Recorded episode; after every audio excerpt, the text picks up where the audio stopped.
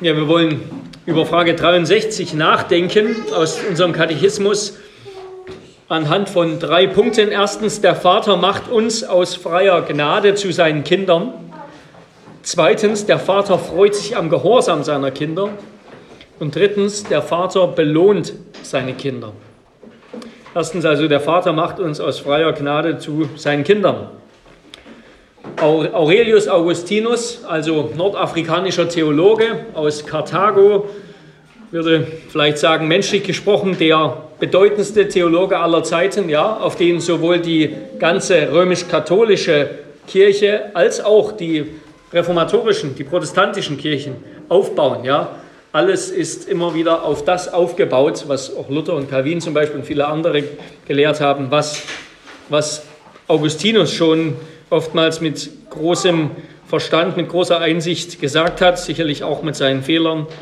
Aber ja, also vielleicht der bedeutendste Theologe aller Zeiten, einer der Bibelverse, die er immer wieder zitiert, einer seiner liebsten Bibelverse, besonders in der Debatte mit den Pelagianern und Semipelagianern, also das sind die, die sagen, dass der Mensch auch ohne Gottes Hilfe, dass der Mensch von selbst glauben kann, dass der Mensch von selbst Gott gehorchen kann.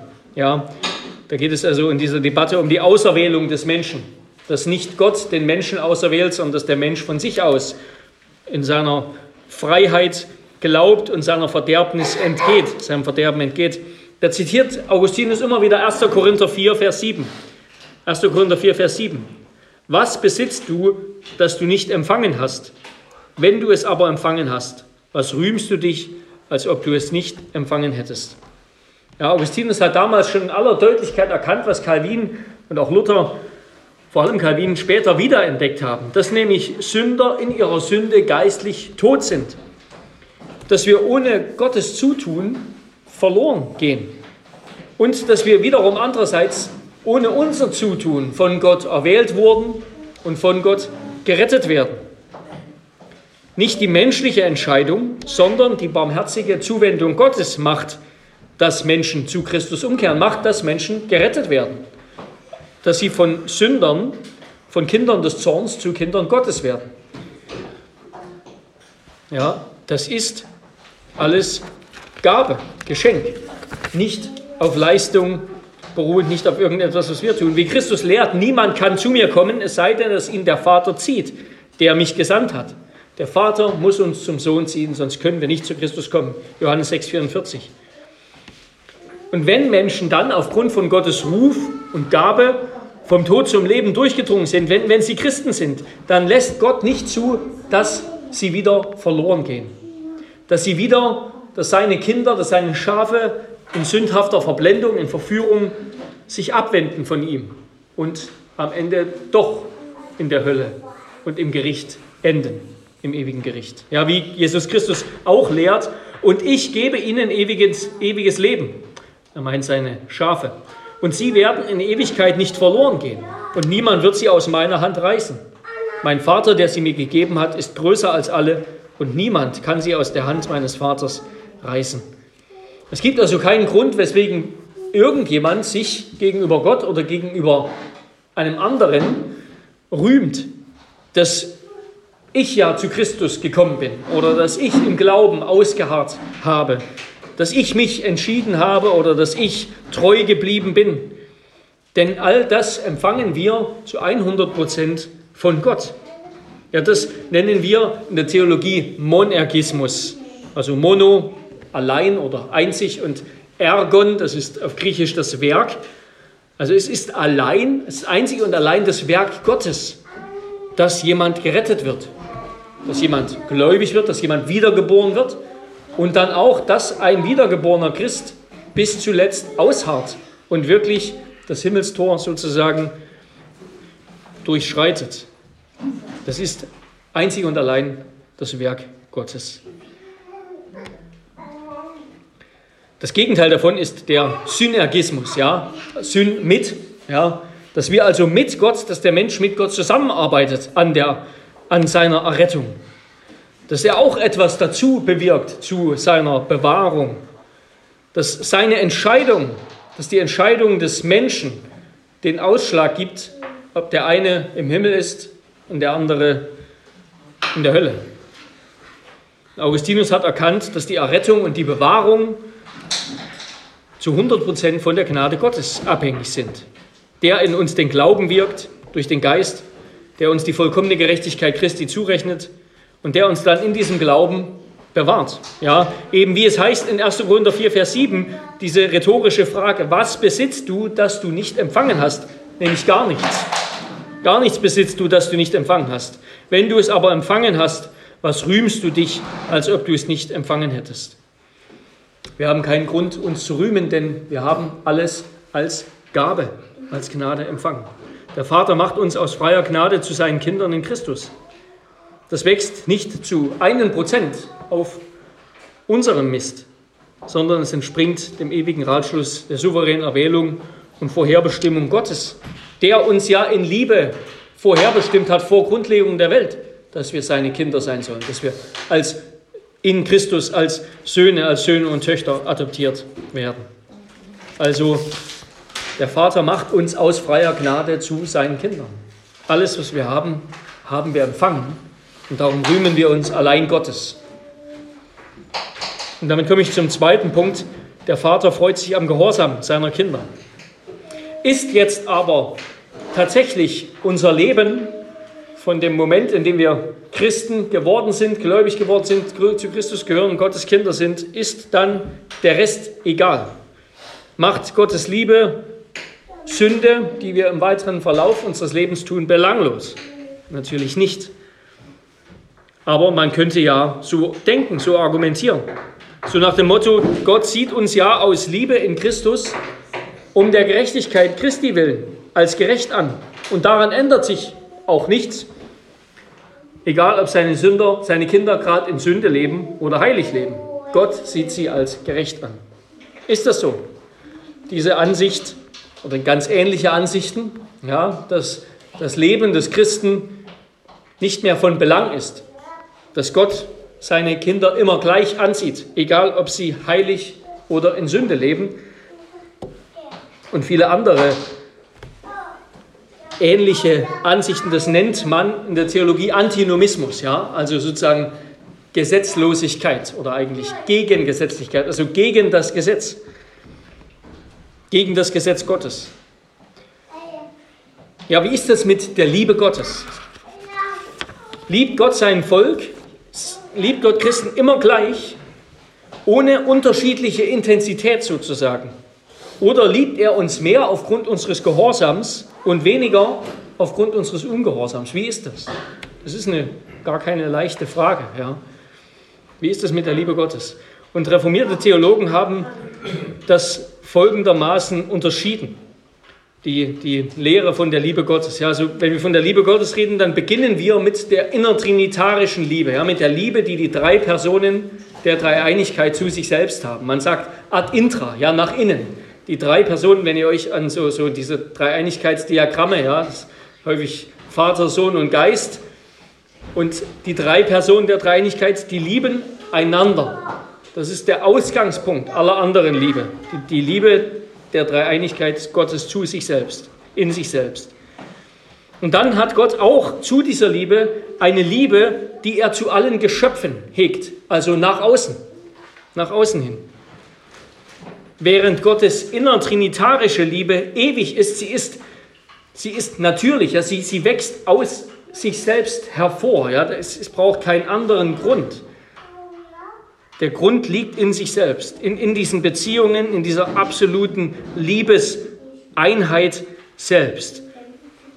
Ist die Liebe, die Gott zu seinen Geschöpfen hegt, sie entspringt seinem Willen. Ja, sie entspringt einem konkreten Willensentschluss. Gott hat sich entschlossen, zu schaffen und diese Geschöpfe zu lieben. Gott braucht sich aber nicht entschließen, sich sozusagen, dass der Vater den Sohn durch den Geist und der Sohn den Vater durch den Geist liebt. Das ist im Wesen Gottes sozusagen drin. Aber die Liebe, die er zu seinen Geschöpfen hat, ist, entspringt einem Willensentschluss. Und diese Liebe Gottes nach außen zu seiner Schöpfung, zu seinen Geschöpfen, die wird, wurde von reformierten Theologen dreifach unterschieden. Nämlich erstens Gottes universale, Gottes allgemeine Liebe zu allen Dingen, die er geschaffen hat. Zu allem, was er geschaffen hat. Zweitens Gottes Liebe zu den Menschen, sozusagen als Krone seiner Schöpfung, als seine Ebenbilder, sowohl zu den Erwählten als auch zu den Verworfenen. Ja? Alle Menschen liebt Gott in einer gewissen Weise. So heißt es eben bei Hesekiel, dass er nicht die Verdammnis, dass er nicht den Tod des Gottlosen will. Ja? Gott hat den Menschen nicht geschaffen, damit er in einem gewissen Sinn, das ist immer, wenn wir über den Ratschluss Gottes reden, ähm, damit er in Ewigkeit gerichtet wird. Und dann, also erstens eine Liebe Gottes, eine allgemeine Liebe Gottes für alle Dinge, die er geschaffen hat, eine Liebe zu den Menschen im Allgemeinen und drittens eine spezielle Liebe für sein Volk. Ja? Gottes Liebe zu den Erwählten, die aber auch nicht in den Erwählten entspringt. Also Gottes Liebe hat keinen Grund in uns, sondern der Grund ist in Gott. Gott liebt, weil er sich entschieden hat, weil er sich entschlossen hat, weil er lieben möchte. Nicht, und das macht uns liebenswert. Nicht, weil wir liebenswert sind und Gott sich jetzt sozusagen emotional bewegt sieht, gezwungen sieht, zu lieben. Und dann zuletzt, da ist eben die scholastische Theologie, die ähm, Meisterin der Unterscheidung, aber darin können wir einiges lernen, wird auch diese Liebe Gottes zu den Erwählten auf dreifache Weise unterschieden. Nämlich einmal die, die gütige oder wir können auch sagen die, die huldvolle, die, die gunstvolle Liebe Gottes. Also die Liebe, mit der er Sündern seine Gunst, sein, sein Wohlwollen schenkt unter dem Aspekt der Erwählung und Vorherbestimmung. Ja? Gott hat sich entschieden, Sünder zu lieben auf eine Weise, dass er ihnen seine Gunst, seine, seine Güte schenkt zum ewigen Leben. Er hat in, im Akt der Vorherbestimmung, im Akt der Erwählung Sünder in seiner Liebe ergriffen, also seine Liebe auf Sünder gerichtet. Zweitens, dann wird es wurde unterschieden Gottes wohltätige Liebe. Also die Liebe dann, die Gott bewegt, nachdem er sich entschieden hat, Sünder zu erwählen, seinen Sohn zu senden, der für sie stirbt, dass der Sohn und der Vater den Geist senden, der sie wieder mit Gott vereinigt. Mit Christus vereinigt, mit Gott versöhnt. Gottes gunstvolle, Gottes gütige Liebe verstanden unter dem Aspekt der Erwählung und Vorherbestimmung und Gottes wohltätige Liebe, durch die er eben willig ist, sein Volk zu erlösen. Und zuletzt Gottes, und darauf will ich hinaus, Gottes freundschaftliche, so haben die reformierten Scholastiker das genannt, Gottes freundschaftliche, seine beglückte, seine erfreute, seine wohlgefällige Liebe, seine Liebe, die einen Wohlgefallen am Menschen findet, wenn er Gottes Heiligkeit widerspiegelt.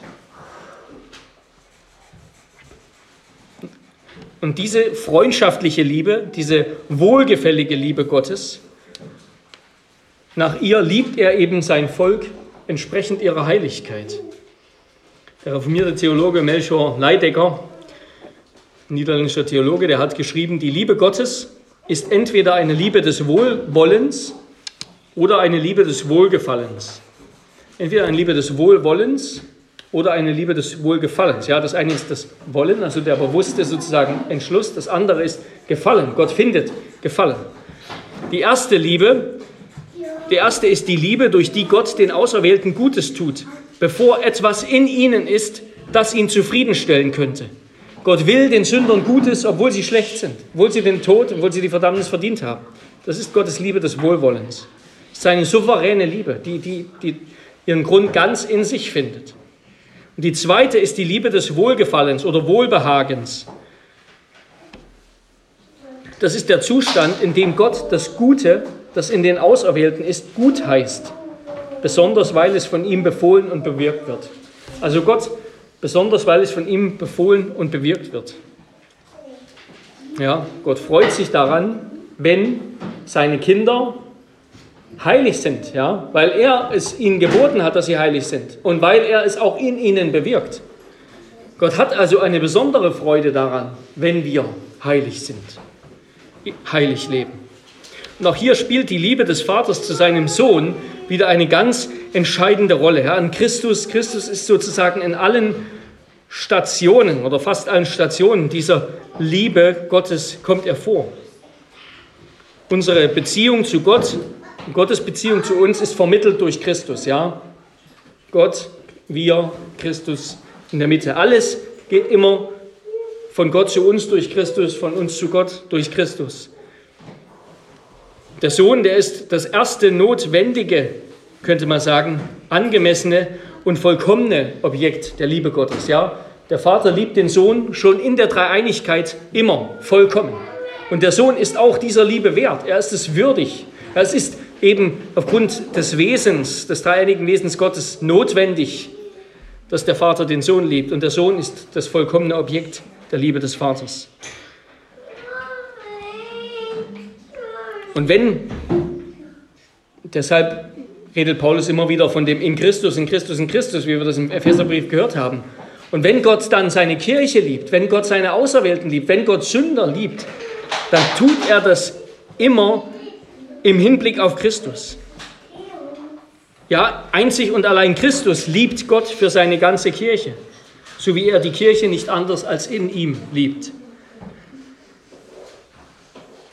Dem Sohn gilt also sowohl die Liebe Gottes nach innen als auch die Liebe Gottes nach außen.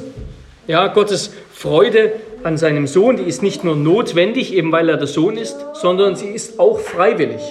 Gottes Freude an seinem Sohn ist nicht nur notwendig, weil er der Sohn ist, sondern sie ist auch freiwillig, weil Christus der ist, der ganz Gott gehorsam war, der alles getan hat, was er tun sollte, ja, der ganz heilig war, wie er heilig sein sollte. An Christus hatte Gott volles Wohlgefallen. Gott hat Freude an seinem Sohn nicht nur notwendigerweise, weil er der Sohn ist, sondern auch freiwillig, weil Christus dem Vater vollkommen gehorcht und das dem Vater Freude bereitet. Und so lesen wir zum Beispiel eben bei Lukas 2, 52, dass Christus, dass Jesus zugenommen hat an oder gewachsen ist an Weisheit und Alter und Gunst bei Gott und den Menschen.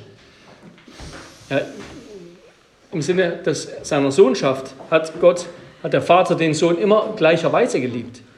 Aber insofern, dass der Sohn, also dass Christus als Mensch, dass Jesus heilig gelebt hat, dass er den Willen des Vaters getan hat, ist er im Wohlgefallen Gottes gewachsen, hat Gott zunehmend mehr gefallen an ihm. Und das ist eben, das ist eben das, weswegen wir zugleich sagen müssen, am Kreuz hat Gott Christus verstoßen um unseren Willen und zugleich hatte Gott in keinem Moment mehr Freude an Christus als am Kreuz, ja, wo er alles getan hat für sein Volk, wo er, wo er den ganzen Gehorsam, den für uns unvorstellbar schweren Gehorsam vertragen hat, getan hat, dass er unser Gericht getragen hat. Also an Christus sehen wir eben, dass Gottes Liebe zu den Menschen insofern wächst, insofern sie heilig sind. Ja. Und Johannes, Jesus sagt in Johannes 14, Vers 21, Johannes 14, Vers 21, wer meine Gebote festhält und sie befolgt, der ist es, der mich liebt. Wer aber mich liebt, der wird von meinem Vater geliebt werden. Und ich werde ihn lieben und mich ihm offenbaren. Ja, das ist hier nicht die Liebe Gottes, durch die er uns rettet, denn dann würden nur die gerettet, die seine Gebote befolgen, die ihn lieben, die das tun, was er will. Ja, das ist aber nicht der Fall. Gott rettet und liebt den Sünder. Also diese Liebe des Vaters ist hier nicht gemeint, sondern hier ist eben seine Liebe, die Liebe seiner Freundschaft gemeint. Nach der, wie es hier heißt, der wird von meinem Vater geliebt werden. Ich werde ihn lieben und mich ihm offenbaren. Ich werde mich ihm mehr zeigen. Ich werde ihm näher sein. Ja? Nach dieser freundschaftlichen Liebe des Vaters, mit der er Wohlgefallen an unserer Heiligkeit hat, wenn wir seine Heiligkeit widerspiegeln,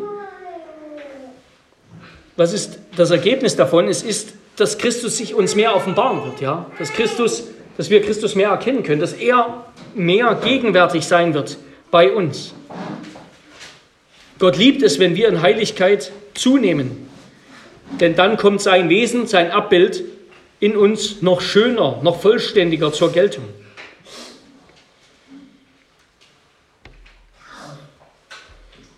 Und je mehr wir das tun, was er will, je mehr wir seine Heiligkeit widerspiegeln, desto näher wird er uns sein, desto mehr werden wir seine Gegenwart und seine Nähe auch in unserem Leben erfahren, desto mehr wird sich der Vater und der Sohn uns offenbaren, sich uns zeigen in unserem Leben.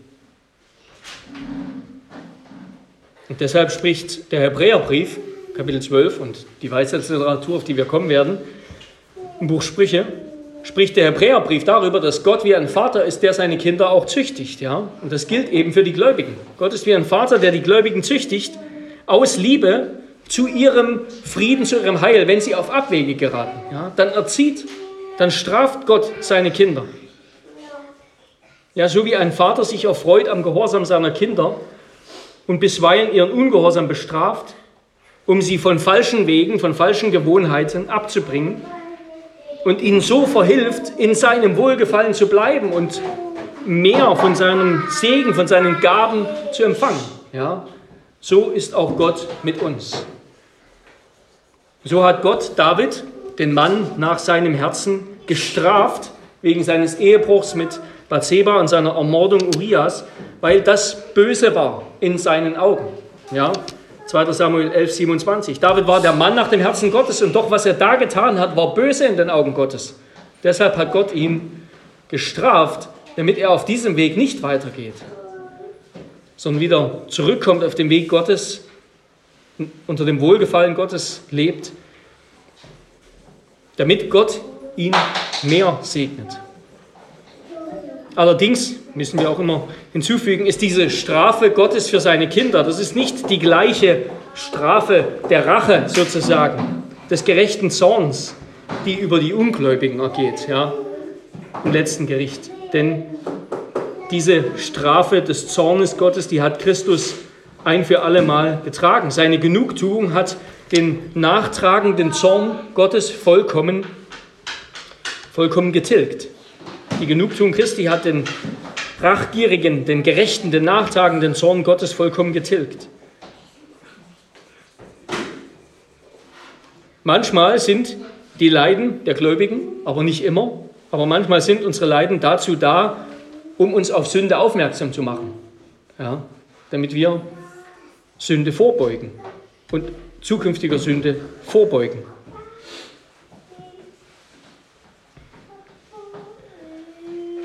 Und zuletzt kann sich Gottes wohlwollende Liebe in Christus nicht wandeln. Ja? Seine Züchtigung, seine Bestrafung seiner Kinder, die entspringt, aber eben womöglich einem, einer Minderung seiner wohlgefälligen Liebe, seiner freundschaftlichen Liebe gegenüber dem Sünder. Gott freut sich nicht, wenn seine Kinder in Sünde leben, entgegen seinem Wesen wenn sein Volk unheilig ist, obwohl er ein heiliger Gott ist, der es berufen hat.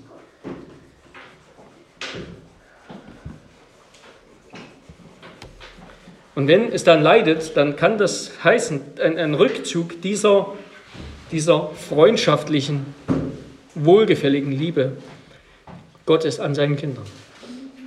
Ich hoffe, ja, also ihr habt das gesehen.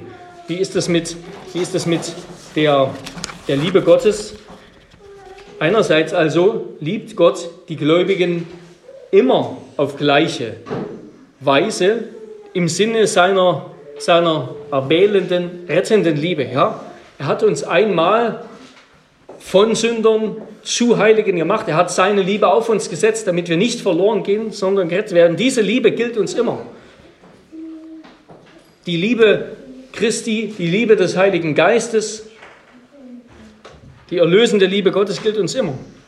Aber die Liebe Gottes, in der er wohlgefallen hat an der Heiligkeit seines Volkes, die Liebe Gottes, die, diese, die Intensität dieser Liebe Gottes, die schwankt, je nachdem, ob sein Volk heilig ist, ob wir heilig sind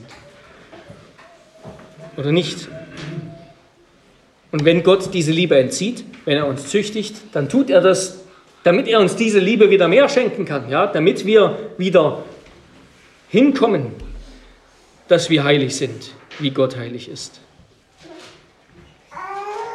Und damit komme ich zum dritten Punkt, der Vater belohnt seine Kinder. Drittens, der Vater belohnt seine Kinder.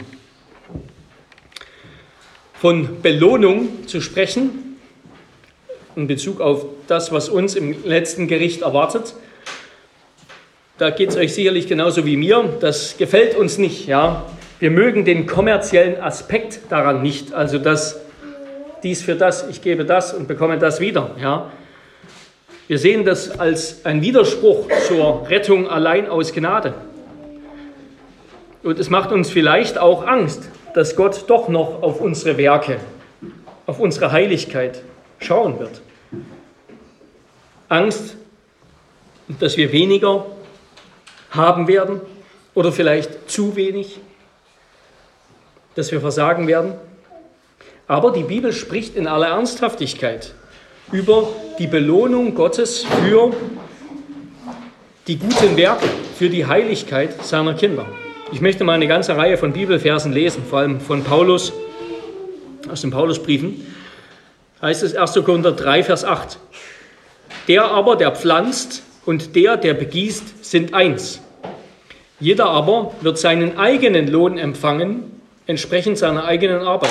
Jeder wird seinen eigenen Lohn empfangen, entsprechend seiner eigenen Arbeit. 1. Korinther 3, 8.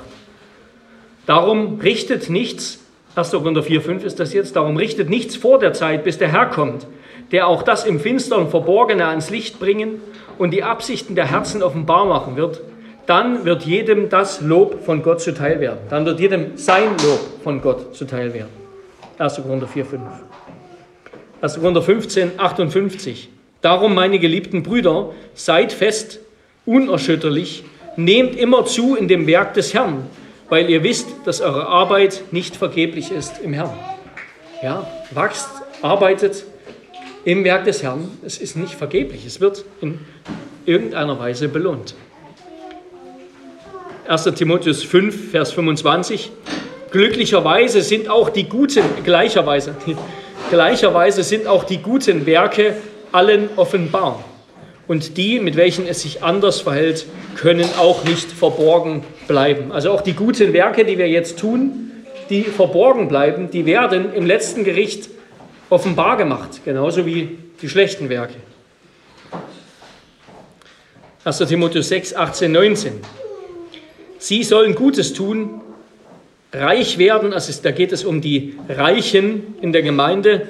Sie sollen Gutes tun, reich werden an guten Werken, freigebig sein, bereit mit anderen zu teilen, damit sie das ewige Leben ergreifen und so für sich selbst eine gute Grundlage für die Zukunft sammeln dass also die Reichen mit ihrem Reichtum sich für die Zukunft, für die Ewigkeit eine gute Grundlage sammeln. 2. Timotheus 4, Vers 7 und 8. Ich habe den guten Kampf gekämpft, den Lauf vollendet, den Glauben bewahrt. Von nun an liegt für mich die Krone der Gerechtigkeit bereit, die mir der Herr, der gerechte Richter, an jenem Tag zuerkennen wird. Nicht aber mir allein, sondern auch allen, die seine Erscheinung liebgewonnen haben. Also wir sehen, wir könnten jetzt ja mehr Verse lesen, auch aus anderen, aus den Evangelien, aus anderen Stellen. Wir sehen auf jeden Fall dieser Gedanke, diese Erwartung, es wird das, was wir tun als Gläubige, wird irgendeine Art und Weise der Belohnung finden. Ja, was machen wir damit? Vielleicht ist es auch hier wieder gut, wenn wir bei Christus anfangen. Ja? Wir lesen in Philippa 2, wenn ihr das vielleicht im Kopf habt, da geht es darum, dass Christus sich erniedrigt hat. Er, der in der Gestalt Gottes war, hielt es nicht für einen Raub, Gott gleich zu sein, sondern er erniedrigte sich und wurde gehorsam bis zum Tod, ja zum Tod am Kreuz.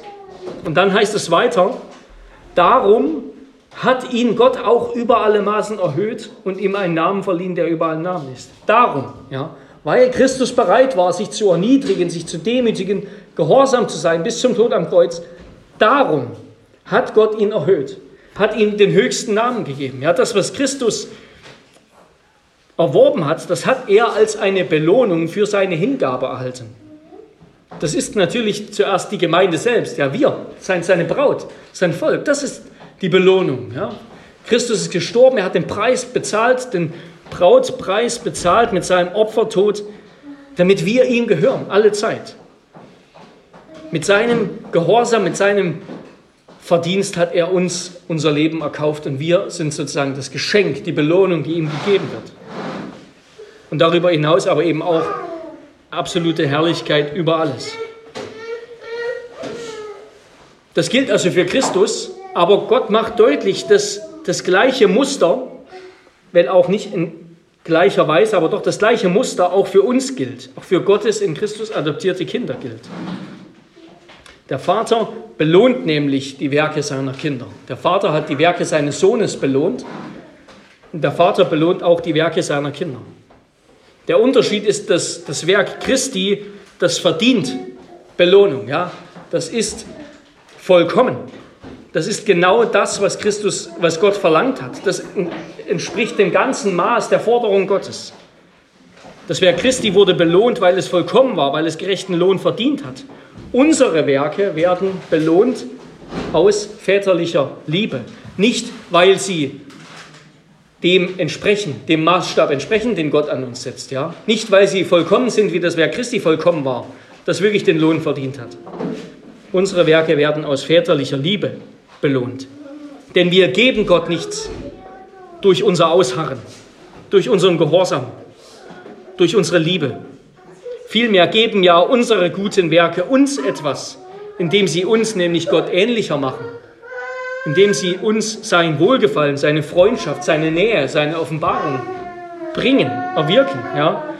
Unsere guten Werke tun nichts. Luther hat es einmal überspitzt gesagt, Gott braucht unsere guten Werke nicht, unser Nächster braucht sie. Natürlich verlangt Gott sozusagen auch unsere guten Werke, er verlangt sie auch zu seiner Ehre, er will, dass wir ein Spiegel seiner Heiligkeit sind.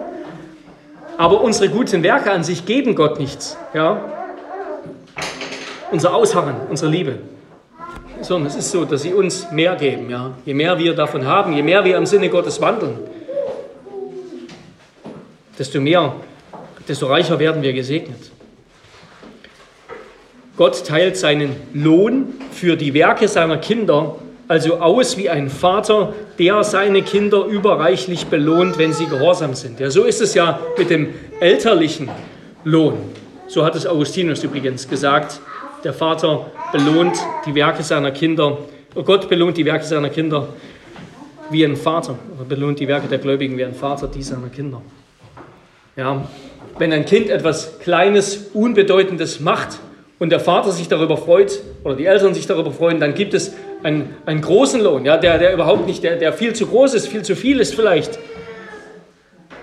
Am Ende war ja der Gehorsam, den das Kind erbracht hat, sowieso das, was es erbringen musste, was sein sollte. Dieser Gehorsam, den schulden die Kinder sowieso. Und doch belohnen Eltern den Gehorsam ihrer Kinder aus Liebe. Also unsere guten Werke werden nicht im strengen Sinne von eines Verdienstes belohnt, sodass wir eben unser Heil daran hängen könnten, wie Christus uns unser Heil verdient hat durch seine guten Werke. Aber doch werden sie so belohnt, dass wir uns damit einen Schatz im Himmel sammeln können. Ja, dass Paulus eben zu den Leuten sagen kann, wenn ihr viel habt, viele Gaben, viele Möglichkeiten und viel tut für Gottes Reich, dann werdet ihr viel im Himmel davon ernten. Gerade weil wir in Christus allein aus Gnade, ja, gerade weil wir jetzt als seine Kinder, als Gottes Kinder, als Gottes heiliges Volk, weil wir nicht mehr Sünder sind und unter dem Urteil der Verdammnis stehen, ja, sondern weil wir gerecht sind, weil wir die Gewissheit haben, bei ihm zu sein. Gerade deshalb sind wir überhaupt jetzt wieder in die Position versetzt, sozusagen uns, dass wir einen Lohn empfangen können. Ja? Weil wir von Sündern, von Verstoßenen zu Kindern gemacht wurden. Deshalb kann jetzt der Vater auch unsere guten kindlichen Werke belohnen. Ja? Es ist sozusagen dass es einen Lohn für unsere guten Werke gibt, das geht überhaupt erst nur deshalb, weil wir durch Christus wieder mit Gott versöhnt sind, weil wir seine Kinder sind. Deshalb kann Gott jetzt auch seine väterliche Liebe schenken und uns auf diese Weise schenken, dass er unsere guten Werke, unser Ausharren, unser Kämpfen gegen die Sünde, unsere Liebe zu unserem Nächsten und so weiter und so fort, das ganze Spektrum des evangelischen Gehorsams belohnt. Deshalb kann dann Paulus die Philipper auch auffordern, weiter in Kapitel 2, Philipper 2, verwirklicht eure Rettung mit Furcht und Zittern. Wenn ihr gerettet seid, jetzt ihr seid gerettet, dann mit aller Kraft, mit Furcht und Zittern. Denn Gott ist es, der in euch sowohl das Wollen als auch das Vollbringen wirkt nach seinem Wohlgefallen. Ja, und Paulus schreibt den Philippern weiter, dass er sich ihren Gehorsam wünscht. Er will, dass sie gehorsam sind, dass sie das Evangelium weitergeben, dass sie Zeugen sind. Damit sagt er, dass ich nicht vergeblich gelaufen bin, noch vergeblich an euch gearbeitet habe. Philipper 2, Vers 16. Ja? Paulus will, Paulus hat sehr viel Mühe und Liebe in die Gemeinde in Philippi investiert und er möchte nicht, dass diese Sammlung an, an Lohn verloren geht, indem die Philipper abfallen, sondern er will, dass sie selbst durch ihr heiliges Leben damit auch sozusagen der Lohn von Paulus am letzten Tag sind. Das gleiche schreibt er den Thessalonichern. Denn wer ist unsere Hoffnung oder Freude oder Krone des Ruhms? Seid nicht auch ihr es vor unserem Herrn Jesus Christus bei seiner Wiederkunft? Ja, ihr seid unsere Ehre und Freude. Ja, das, das ist interessant. Paulus will, dass, dass das, was er getan hat, dass seine Mühe eines Tages den gerechten oder den, den gnädigen, den gütigen Lohn des Vaters empfängt.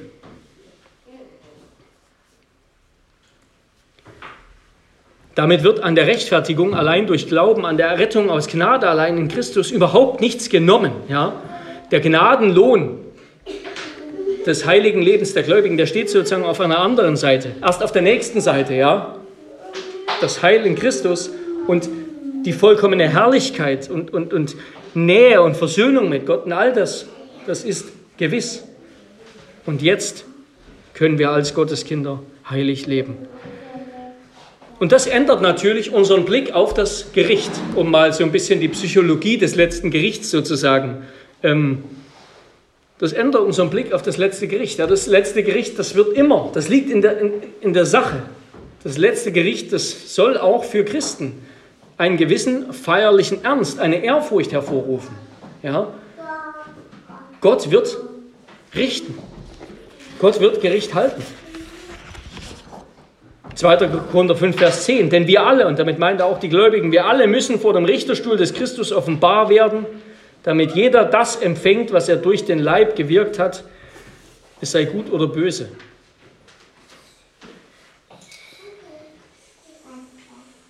Das Gericht, der Gedanke an das Gericht, an das letzte Gericht, der behält immer einen feierlichen Ernst und eine Ehrfurcht. Aber zugleich hat der Gedanke an die Beurteilung seiner Werke, ja, der hat bei Paulus keine Furcht hervorgerufen, sondern Freude.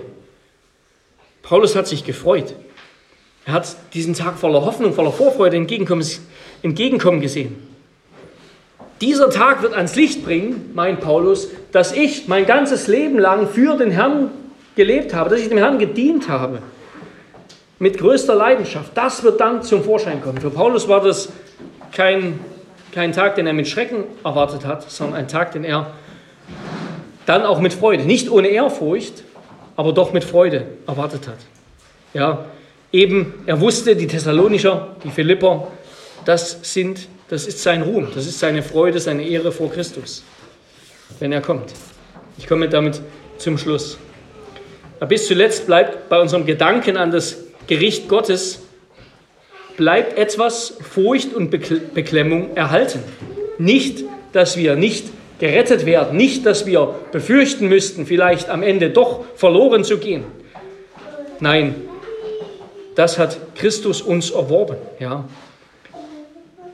Aller, aller Furcht oder Angst zum Trotz steht da die überwältigende Freude und der Ruhm, dass wir in Christus überwunden haben.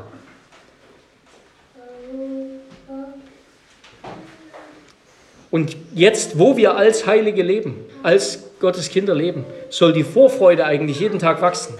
Dass jeden Tag wir ein Leben führen können im Dienst für Gott. Und eines Tages wird das sichtbar.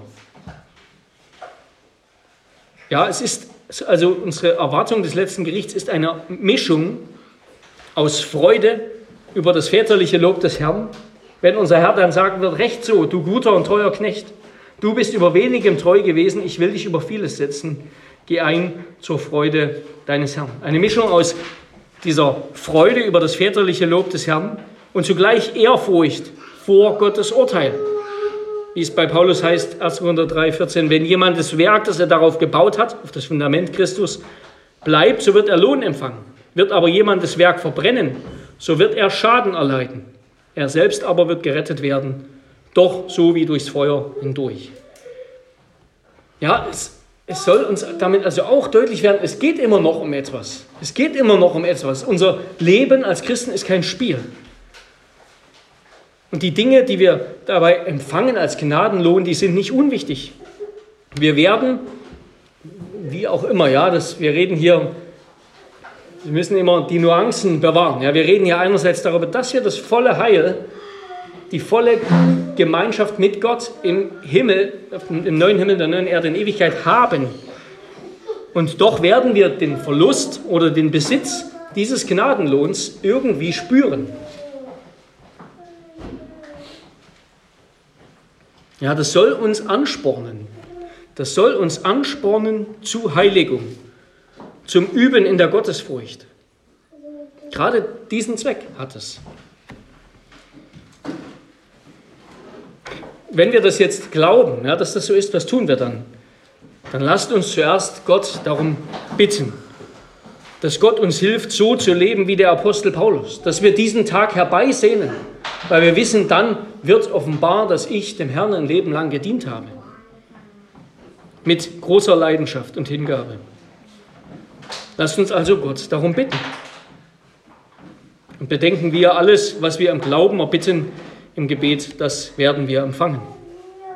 Und dann, wie Jesus sagt, trachtet zuerst nach dem Reich Gottes und nach seiner Gerechtigkeit, so wird euch dies alles hinzugefügt. Ja, macht das, für das Reich Gottes zu leben, dem Herrn zu dienen, zu eurem obersten Ziel. Schaut auf dieses Gericht, auf dieses Datum, nicht auf ein Datum vorher, für das ihr lebt. Gib alles, lebe mit ganzer Hingabe für den Herrn und sein Reich. Er wird unser noch so schwächliches, erbärmliches Ausharren im Glauben, unser Fliehen vor Sünde, unser Bekennen im Angesicht von Verachtung, überreichlich belohnen. Ja. Nichts, was wir für ihn aufgeben und hingeben, wird verloren sein.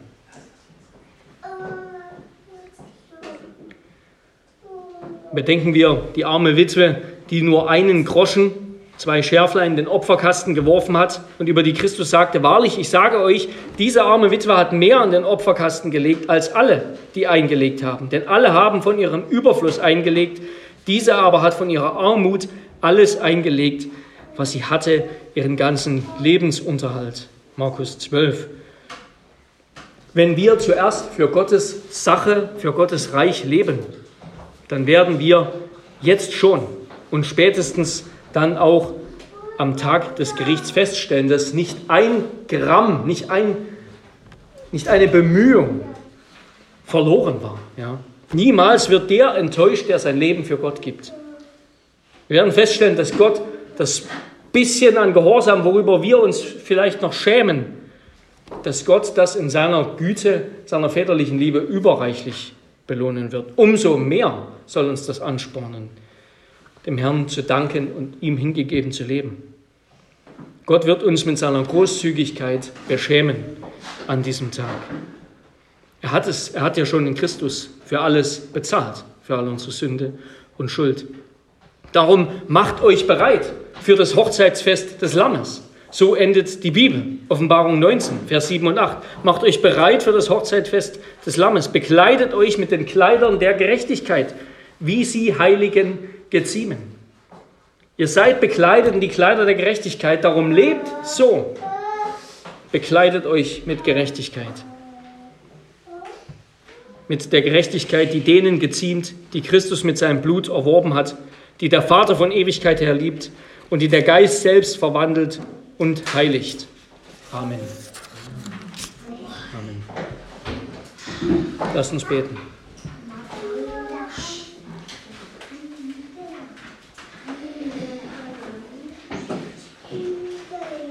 Herr unser Gott, du weißt ja, was wir für Geschöpfe sind. Du weißt, dass wir Staub sind dass wir schwach sind. Du weißt, wie schnell unsere Vorsätze wieder dahinfallen.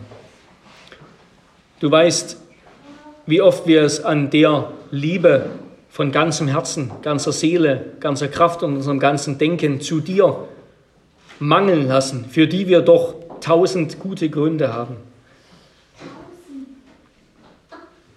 Herr unser Gott, bitte hilf.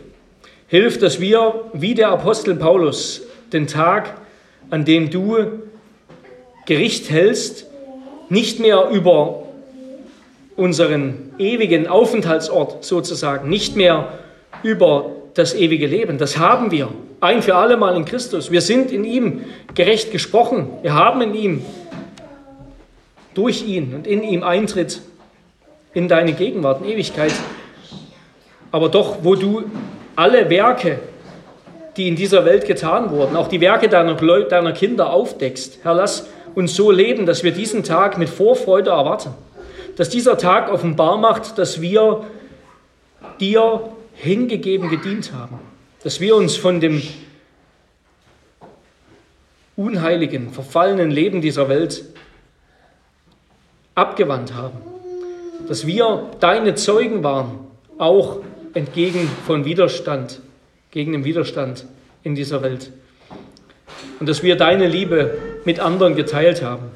Herr, lass uns so leben, dass wir diesen Tag mit Vorfreude erwarten können, mit Hoffnung erwarten können. Möchtest du uns dazu verhelfen? Herr, wir sind ganz auf dich geworfen. Auf unseren Vater in Christus. Amen.